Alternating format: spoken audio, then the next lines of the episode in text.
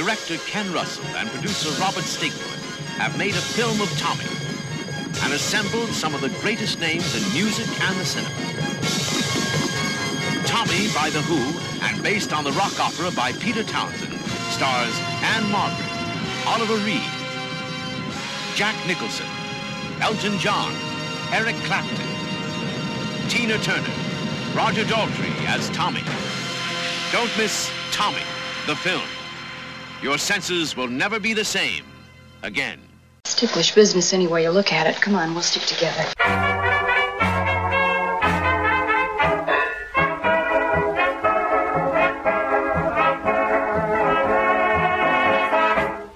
Hello, everybody. It is Ticklish Business, the podcast devoted to honoring and deconstructing classic cinema. I'm Kristen. Samantha's not with us this week, which I'm not taking personally because it's only my birthday episode, but she is here in spirit. And in her place, outside of the annoying fire alarm chirp I have joining us, I have the amazing author of TCM's new book, Rock on Film, the movies that rock the big screen, author Fred Goodman. Fred, how are you? Nice to be here, Kristen. I could not think of anyone better to talk about the movie that I demanded we did on this episode 1975's Tommy, directed by Ken Russell. Your book is talking about so many different movies, including Tommy, movies that range from stuff like Blackboard Jungle to Hard Day's Night with the Beatles. I'm curious how, what want to write about rock and roll in film? It's such an interesting and fun topic that I'm surprised I haven't read more about that. What brought this book to you? I'm interested in both, obviously, music and film. A project like this is really the meeting of those two pieces for me. But also, having been a music editor for many years, I know that there hasn't been a film about rock and roll movies in about 25 or 30 years. The last one was written by Marshall Crenshaw, the musician. It's been out of print for a long time. You can't find these books that have been done. And what I wanted to do was to write an omnibus guide. This book picks 50 films, writes about them in depth. There's also five interviews with directors. You know, with every film, there's a suggested double feature. So that gives you a chance to bring in another 50 films. So it's a pretty good roundup of what's out there. And By the way, if there hasn't been a book about this in 25 or 30 years, you can imagine all the films that have come out since then that haven't been dealt with, haven't been written about. So I felt like there was a lot there. And the idea of doing it with TCM just seemed to make a lot of sense. Where do you start with a book like this? Is it as simple as just sitting down and watching any movie that has a rock and roll connection? What was the research process like? That's a good question. What happens is, in my case, the first thing I did was sit down and make a list of films that I thought, first of all, would have to be in this book. And second of all, films that I wanted to talk to people about that might not be in this book. Think about things that have been in the public and dropped out of public view. And maybe there are films that people have forgotten about that should be talked about. So, what I did was I basically made lists and looked at things like the Halliwell guides and went through all kinds of different resources, trying to make sure you weren't going to miss anything too obvious you do winnow out things that you personally just don't care for. It becomes a personal thing. And I say very much upfront in the book that I don't expect everybody to agree with the 50 films that I've picked, but I try to make a case for those. Also, to make it be fun and inclusive and to really get a sweep of what this is. You do wind up watching a lot more movies than you're going to write about, and some of them are god awful. um, but that's part of it. It's fun too was there a movie that for time or the way you were going that you wanted to include but you just couldn't make work there are a few films that are very difficult to find there's a good film and i mentioned it in passing called that'll be the day with david essex and ringo starr and there's a follow-up to it called stardust in which the essex character makes it as a big rock star and it's impossible to see i couldn't get a copy of it it's also interesting to see what hasn't been available. Prior to this Get Back Six Hours Beatle thing that was just done, mm-hmm. you could not see Let It Be. The last time Let It Be was released was on video cassette. It never been on DVD or CD. There are things like that that, that are surprising. You have to go to the public library if you want a copy of the concert for Bangladesh, that kind of thing. Rock in film, for most people who maybe have seen Blackboard Jungle or A Hard Day's Night, it's obvious what rock and film is like, right? You get rock stars or you have this usage of rock music. But when you're writing something like this and you're finding themes you're Yep. putting this together, what stands out to you about how rock in film has been utilized and changed over the decades? Well, that's great. That is really what the book is about. In my mind, there are three essential types of rock films. They fall into three characters. One is the commercial story film, like A Hard Day's Night. The other one is the documentary. And then there's a stepchild of those two, which is the Hollywood biopic. Under those three are 95% of all the rock and roll movies. And I make the case in the book that really you have this early stuff like Blackboard Jungle or Go Johnny Go or The Girl Can't Help It. They're jukebox musicals. And it isn't until A Hard Day's Night that it really takes off. And part of my theme in the book is that A Hard Day's Night and the documentary Don't Look Back about Bob Dylan are the Adam and Eve of rock and roll movies. All the DNA and all the films that come afterwards come out of those two. It's either an original comedy drama a la A Hard Day's Night, or it's a documentary and this stepchild. But that's really where it gets modernized in the mid 60s, these two black and white flashes of rock and roll lightning, really. That's amazing. We have Elvis, another Mhm. Elvis biopic that is making a lot of money. We had Bohemian Rhapsody a couple years ago that got an Oscar. We're going back to jukebox musicals in a way, but it feels like we're blending and condensing a lot of stuff. Well, I have to tell you, I haven't seen the Elvis movie yet, this new version, but if I had to imagine in my mind what film am I going to be comparing this to, it's actually the one that we're talking about today. Because in my mind, I'm thinking about the directors, Ken Russell and Baz Luhrmann, and how they're going to approach these subjects. They are very unique directors, very eccentric directors. They're going to take their subject where they want to go. and by the way, Ken Russell was fairly light-handed in his treatment of Tommy compared to what he did with the classical composers he loved. He made biopics of many, many classical music composers, and they're so wild, some of them. The one he made with Roger Daltrey right after about Franz Liszt, Lisztomania, it really makes Tommy look pale.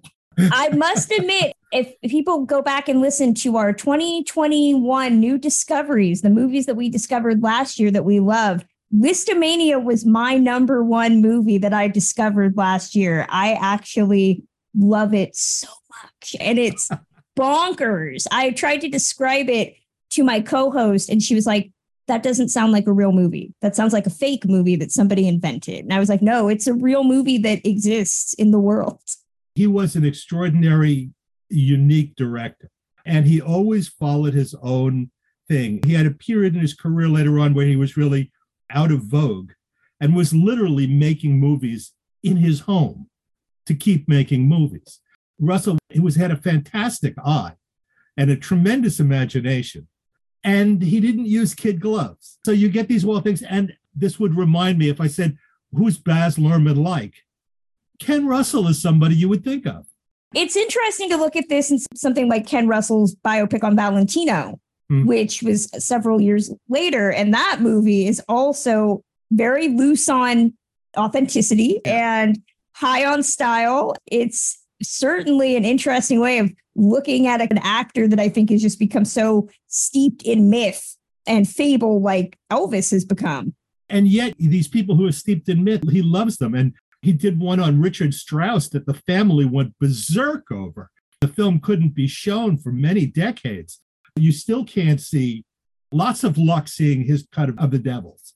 Oh, You yeah. know, One I of mean, the he was- famous. He was really, really something, but he's a bit of a character. One of my favorite things that I had learned about him was on his film, The Music Lovers, he sold it to the studios as the story of a nymphomaniac who falls in love with a homosexual. okay. you know, I guess he understood the movie industry. I hope that somebody would say, "Oh, you never sell a movie like that, that honest nowadays." I think you might. Somebody might have a way to sell a movie that is that blunt in the industry today. They call it high concept. Oh, yes, definitely high concept. Because it is my birthday episode, we are, of course, talking about 1975's Tommy, written and directed by Ken Russell, based off of Pete Townshend's rock opera of the same name. with The Who in fine form, telling out the story of Tommy Walker, played by Roger Daltrey, who, as a child, witnesses his father's murder and becomes nonverbal, deaf, becomes a messiah figure. There's a lot of music, there's a lot of beans and chocolate sauce. Ann-Margret plays his mother, Oliver Reed plays his stepfather. Various rock icons show up and do a bunch of crazy things. This movie I saw before Lisztomania, and it took me two times for me to really be like, oh, okay, I get what's going on here. And it's definitely, as a wheelchair user, I tell people all the time, from a disabled perspective, it is really, really hard to watch because Roger Daltrey, of course, is not deaf. He's not nonverbal. It's 1975. I can't really fault him. Everybody played disabled people. People still do that. But the movie really situates him, quote unquote, as deaf, dumb, and blind. He spends a lot of the movie just standing there reacting or not reacting to things. From that perspective, I got to compartmentalize because outside of that, it is just an utterly wild, crazy story that I could be completely off my net here, but says a lot about how we oddly enough, exploit the disabled for our own gain. To look at this just from a rock perspective, the fact that The Who could get a movie made and do what they did, it's just a lesson in that old movie thing that we love where it was like, buddy can be an actor. You were once an Olympic swimmer, we'll give you all these movies. You ice skated, we'll give you a movie. You were a rock star, doesn't matter if you can act, we're going to give you a movie. I love that element because that doesn't happen today. Maybe LeBron James can star in movies, but that does not happen as frequently as it used to. Fred, do you remember watching this for the first time when it came out? Because I can't even fathom seeing this at that time in the mid 70s, let alone watching it maybe on home video in the 80s or 90s. I experienced this in the 2010s on TCM. Well, it's really interesting that you ask it from that perspective because obviously, as someone who came at it from the record, bought the record when it came out in 1969. One of the first rock concerts I went to was to see The Who perform Tommy at the Fillmore East in New York. I am incredibly jealous. And by the way, the ticket was three and a half dollars. Because of course it was. it was wonderful. The sensation of the movie was not really knowing how to feel about it when I saw it. Because in my mind, Tommy was the recorded opera by The Who, their live performance. It was a rock and roll experience. And the rock and roll experience that comes up on the screen had less to do with The Who and the kind of music that they made and the kind of image that they projected.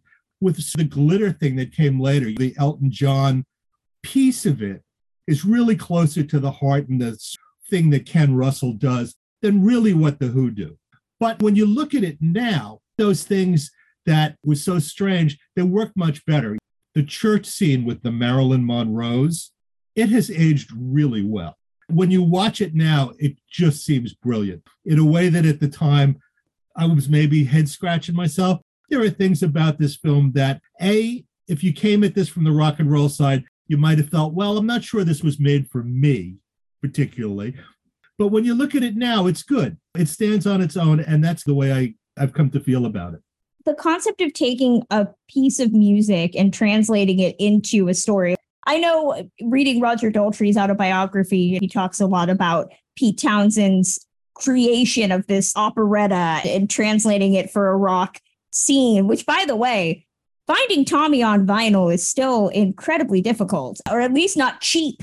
I have not been able to secure a cheap copy, at least cheap by vinyl standards. To know that Robert Stigwood. Garage like, sales is the answer, by the way. That's what I usually do. Robert Stigwood produced this, which, if you yeah. listen to our last episode we did on Grease, Robert Stigwood right. really had his finger on the pulse of rock at that time, or at least trying to find ways to make money off. By, by the way, managed Eric Clapton. Yes. So talk about this, and then just a couple years later, Grease, which is a very mm-hmm. different portrayal of rock music. Right. You could have only made this in 75 because by 78, there seems to be this turn back to nostalgizing rock in that way that would continue into the 1980s. Am I off track? Well, I don't think you're off track. The Grease thing certainly is a nostalgia trip, but don't forget also that Grease comes after Saturday Night Fever. Very you know, true. Which was another Stigwood film. And before the Stigwood disaster, which was Sergeant Pepper's, Oh yeah. It was great, great. And then what happened? was was the story of RSO. Stigwood does well in this. I understand Stigwood is the reason, was the person who wanted Russell as the director.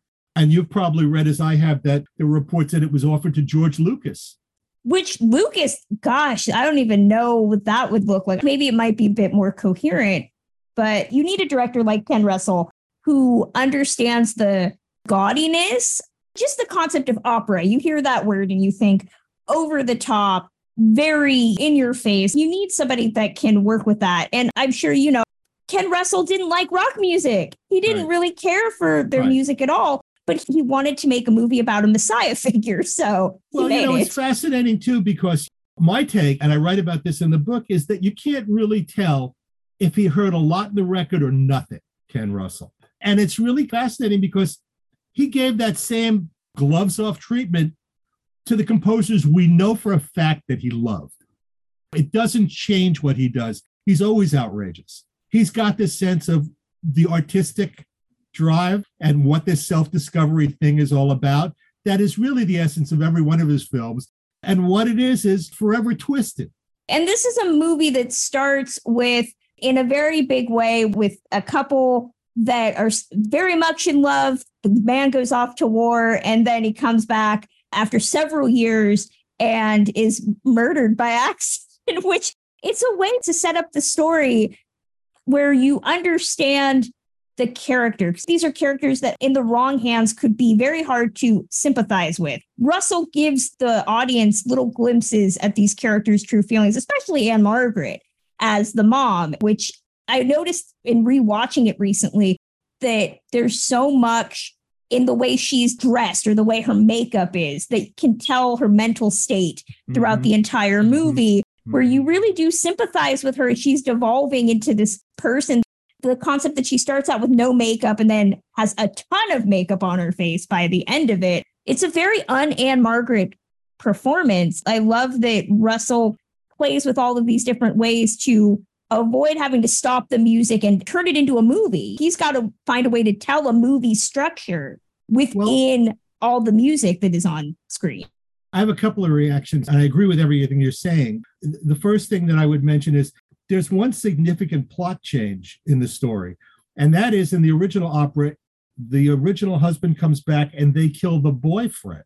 Yeah. Okay. And in the movie, it's the new husband who stays. It's the Oliver Reed character, which is going to move the family in a different direction because he's kind of shifty. He's not a war hero, he's a hustler. Yeah. So that's a significant thing.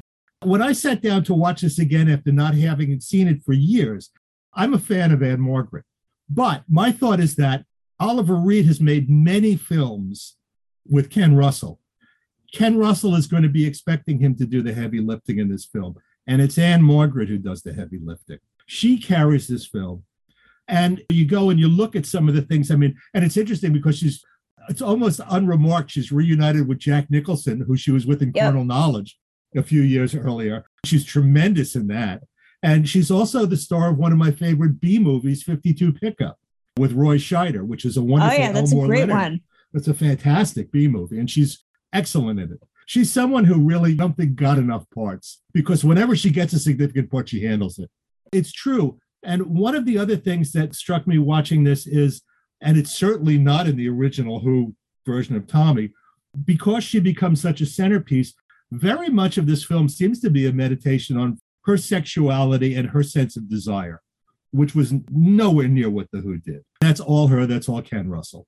It's surprising to watch this, rewatch Viva Las Vegas because it's all Elvis all the time now in our society. To rewatch that and then watch this, it's such a stark transition, but it really is almost a weirdly appropriate transition because Ann-Margret has talked about she was coined a sex kitten and did have to play those types of roles that often did utilize just the camera staring at her backside or she's a chest in the frame or something. And even though she does do some great work, the directors really did underestimate her. She's earnestly charming in that as well. Oh, I mean, aside from the sex kitten thing, don't forget that was a hugely successful film, and it's the only one in which Elvis had a true co-star.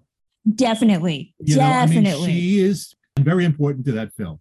I don't think she's really gotten the kind of assessment. She really hasn't. She was Oscar nominated for this, yeah. which a lot of people are surprised by because when people hear about this movie, and I've talked about it to other people, they say, oh, it's the movie where Ann-Margret's rolling around in beans and chocolate sauce. I'm like, no, there's far more to the movie than that. But we should give her an Oscar for being game enough to do that. She didn't have to. She could have had a stunt double, but she did it herself. So good on Anne. To come into Ken Russell's world and hold your own against Oliver Reed, who was Ken Russell's right hand in so many of his yeah. films, to dominate in a way.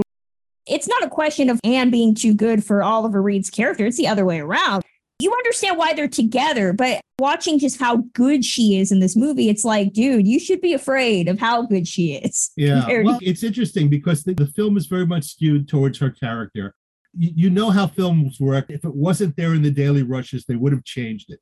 But Oliver Reed, it could have been anybody, frankly. If you're a fan of everything we do here at the show, old Hollywood, classic film, pop culture, consider subscribing like these wonderful patrons Peter Blitzstein, Laura Stalker, Ann Foster, and Harry Holland.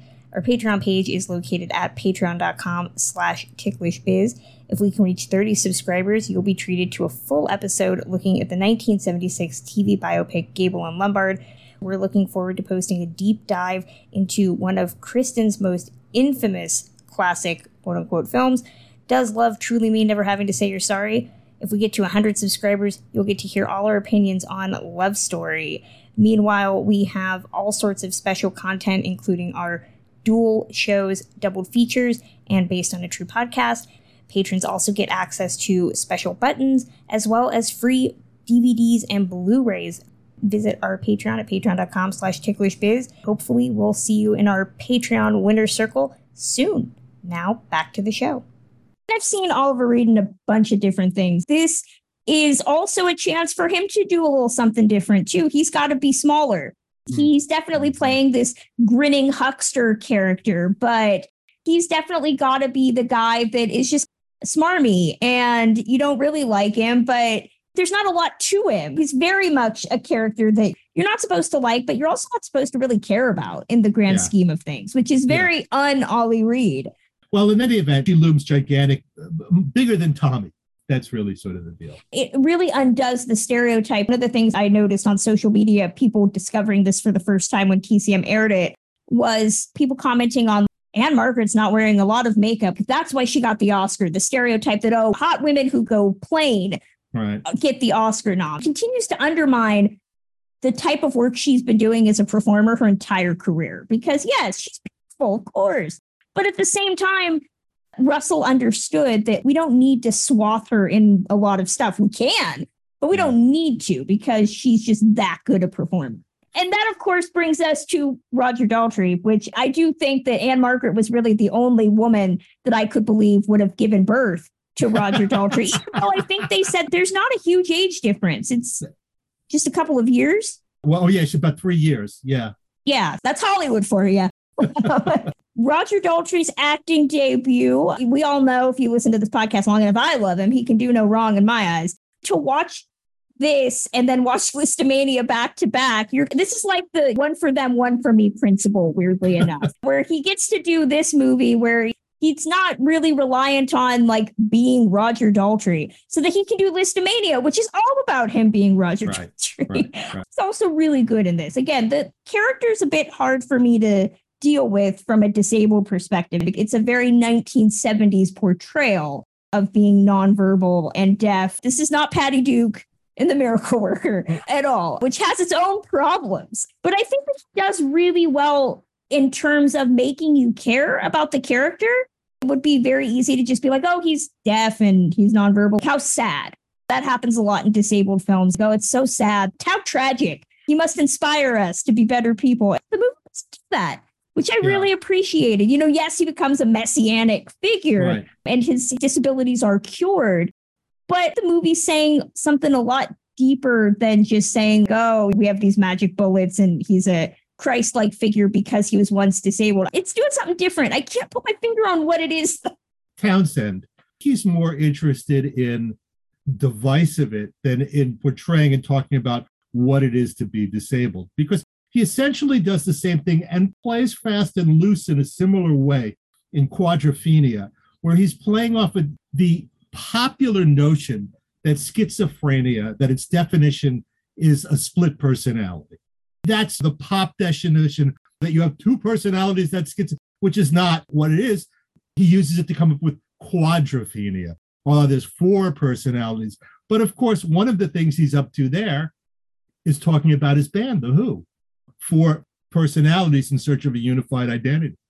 He does these things for poetic and artistic license more than to deal with these things as reality, whether Yeah. it's psychological or physical or what have you. I'm not a disabled person. Gladly, I'm not diagnosed as schizophrenic, so I don't have any sort of thing with this. And by the way, before we move off this, I would ask you have you seen the Ian Dury biopic, Sex and Drugs and Rock and Roll?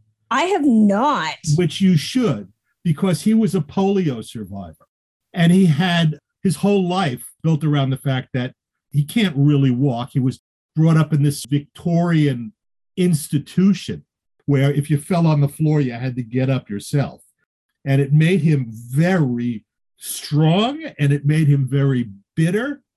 And it also put him at the forefront of disability rights. He got into huge fights with the BBC over a record he made called Spasticus Autisticus. That was based on Spartacus, where everybody's yelling Spasticus. he was really fascinating. And it's a very, very good film. It's called Sex and Drugs and Rock and Roll. And what's his name is in it, who did Gollum? Oh, Andy Serkis. Andy Serkis. He's magnificent in it. Ah, okay, I got to add that to the list. So, and, and by the way, I, I had spoken to somebody recently whose brother had been a roadie for Ian Dury and said that when he watched Andy Serkis, he couldn't believe it wasn't Ian. That's amazing. Okay, So, yeah. I'm adding that. So, Yeah. yay. To talk about this as being a reflection of The Who in 1975, it's a big deal to see a rock group like them making a movie like this. It's interesting to watch this along with something like another documentary, like The Song Remains the Same Yeah. with Led Zeppelin. In sharing this movie with friends of mine, there's this weird belief that every rock band of that time period made their Hard Days Night. Tommy's just the Who's Hard Days Night. What did it take for a rock band in this time to get a narrative feature as opposed to a documentary? That's an interesting question. There were a lot of films, especially in the wake of A Hard Day's Night, and we don't watch them, and for good reasons. Surprisingly, the best of the imitators is the Dave Clark Five film, Yes. which is known as either Catch Us If You Can or Having a Wild Weekend, depending on where you get your copy. And that was directed by John Boorman, and it's a very intelligent and a little bit different from the everything that became the Monkees that comes out of a hard day's night, that thing. There was also a lot of money flowing into these films, and people made films because they thought they were going to get a hard day's night, and they wind up instead with performance and don't know what to do with it. And that happens a couple of times. In this case, Stigwood is the known quantity to the Who. He's been around a long time. He's been an associate of Brian Epstein's. He managed Cream. He managed the Bee Gees. He's a music and film impresario. And he's a good guy to do this. Ken Russell's a wild card. And it's interesting to see all the directors who are looking for work. I don't know if you'd say Ken Russell's looking for work at that time. I think he was pretty in demand. But the fact that John Boorman is making films with the Dave Clark Five, guy who's going to go on to make great films like Deliverance, or one of the worst films I saw in doing this book was Good Times with Sonny and Cher. The first dir- Okay, that sounds amazingly terrible. the first directorial job by William Friedkin. Scarier than The Exorcist. No, don't watch it. You know, is my advice to you.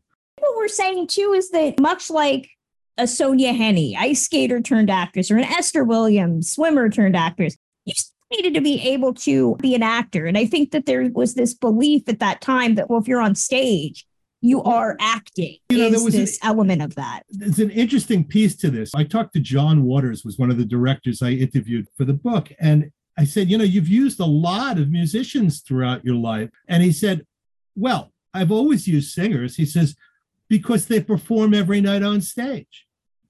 This is nothing new to them. They have this character that they play every night. And essentially, that's what you see in these movies, whether you're talking about Purple Rain or Elvis Presley. Purple Rain, not a great film, but my God, the last 15 minutes when he gets to be Prince, it's unbelievable. It's that sort of thing. By the way, you talk about the Sonja Henie, or I don't know whether your Olympic reference was to Johnny Weissmuller or Yeah, Leni yeah. Riefenstahl, but That either way, either one. it, it works. Today, the question is, well, would you be casting a Kardashian? What is that invented persona that you play in public? Roger Daltrey would go on and continue to act here and there throughout the years, but Pete Townshend never became No, an actor. no. Keith Moon died, so that never And happened. he wanted to act. He's Was- in 200 motels. But we do other other performers. Tina Turner's in this. Elton John Ringo Starr had a long career in film. you can definitely see people having that persona in this movie where you're like, oh, I wish Tina Turner had made more movies. She's definitely got something in this 10 minute performance as the Acid Queen when she shows up. It's all that Tina persona I love seeing. And you get that a lot in these films, whether it's Iggy Pop or Joe Strummer, even Courtney Love was in a couple of films, and she's essentially being Courtney Love, and it works. As John Waters said, they play this character every night. That's right there, and to be used by a director who's intelligent to this stuff. It does take someone who's savvy and has followed this world to understand how they fit into what they're doing. People that remember this movie remember the Pinball Wizard sequence, Mhm. which is great. Elton John on stilts, which is such great fun. I know that up until I'm going to not confess about how quickly I realized this, but most people remember the Elton John version of Pinball Wizard before they remember the Who actually did the original. And it took me a long time to realize that. It was a big hit off the film. And Elton John, of course, going through one of his apex periods. It's great. The Who are an enormously popular rock and roll band, selling out stadiums at one point, but they never had the reach of Elton John. And that, I think, put them in a pop context that, despite their, yes, they had a couple of hit records like Happy Jack and I Could See for Miles, but they were never really a radio act like Elton John was. Of course, we know Roger Daltrey and Ken Russell reteamed very quickly after this for Lisztomania, which I did love that reading Roger Daltrey's autobiography, he talks about slightly less briefly about this movie than he does The Legacy, which only has one line in his autobiography, which is like Richard Marquand directed it. He was a good director. End of sentence. That's all he talks about The Legacy. But he talks about Lisztomania as they hoped to continue this fruitful relationship and he wanted to be like Oliver Reed in that regard, an actor in Ken Russell's stable. And the movie did not work. Why do you think Tommy is is the better of the two? I would argue, I don't know if it's the better of the two, but why audiences respond to this and not that? First of all, the question is who's going to go to a movie about Franz Liszt? right? True. Okay. we, we, we know who's going to go to a movie about Tommy, right?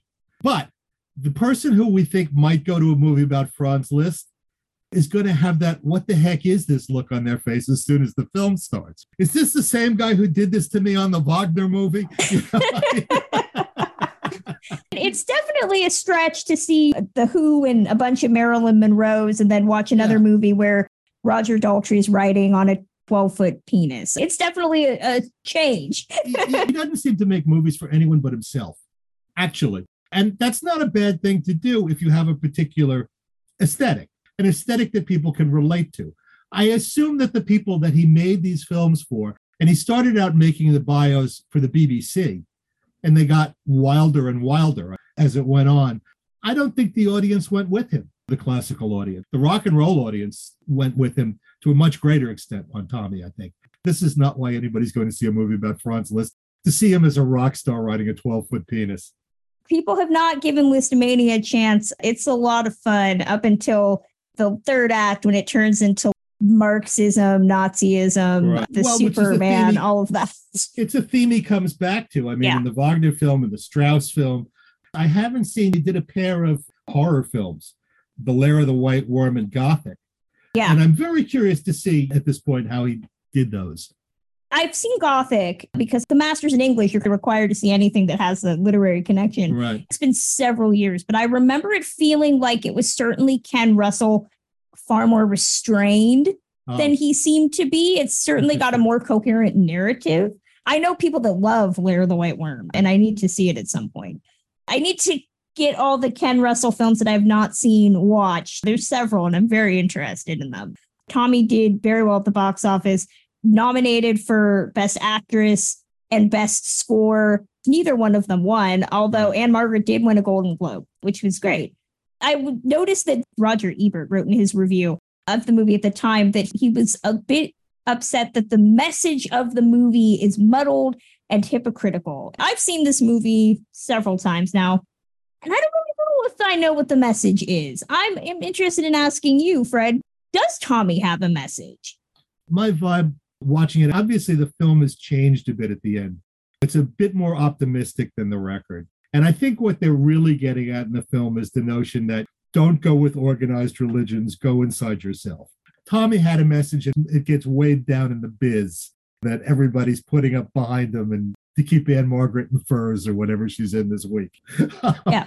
so it's really that, uh, which is pretty straightforward and not exactly a revelation. No religions, just yourself. Its meaning is apparent, not too deep. Some movies, that's all you really want. We just want to look at Roger Daltrey's great hair for. But by know, the way, Joe. I prefer personally Quadrophenia as a film. which is- Okay. which I think is really, in some ways, a much more expansive piece of movie making. It took the record and instead of sticking with the record, it turned it into a movie. It's not an opera, nobody sings. It's a story that's told on the record, is now told in a movie. And it really delves into some things about life in post war Britain and the early days of rock and roll and what it is to grow up. Uh, quite beautiful. In some ways, it's a very successful film. And in case people want to know who Ann-Margret was up against at the Oscars that year for Best Actress, our nominees were Isabelle Adjani for The Story of Adele H, Glenda Jackson for Hedda, Carol Kane for Hester Street, and do you know the winner, Fred, offhand of the Oscars that year? Not a chance. It was Louise Fletcher for One Flew Over the Cuckoo's Nest. So does I'm not going to lie. You're not going to Yeah. get over on Nurse Ratched. So, you know, I get it. I yeah, get it. you know, bring back cousin Kevin if you have to deal with, with Nurse Ratched. We didn't even talk about that's the biggest thing that I noticed rewatching the movie this time around is I was like, oh, not only is it about the exploitation of disabled person, but there's a lot of weird sexual manipulation in this movie that I did not remember. well, you know, and also the notion that, that homosexuality is a perversion. There's a bit Oh, where yeah. he's reading some sort of underground magazine and it's clearly skewed towards gay readers. He's presented as the pervert, the sadistic pervert. None of that stuff would get done today.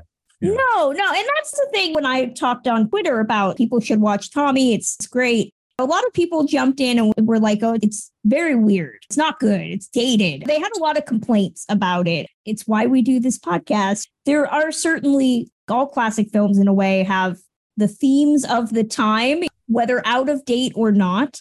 Part of why we engage with cinema is to look at the flaws and hope that we have grown from them. When it comes to disability, I'd say we haven't. But in other cases like that, we've certainly come a long way from the 1975 view of the LGBTQ community, thankfully. even on a broader context, what you're saying is true because regardless of whether you're the smallest independent or the biggest major in the world, nobody sits down and says, the audience is going to stay away now, but 40 years from now, they're going to love this. No one makes that.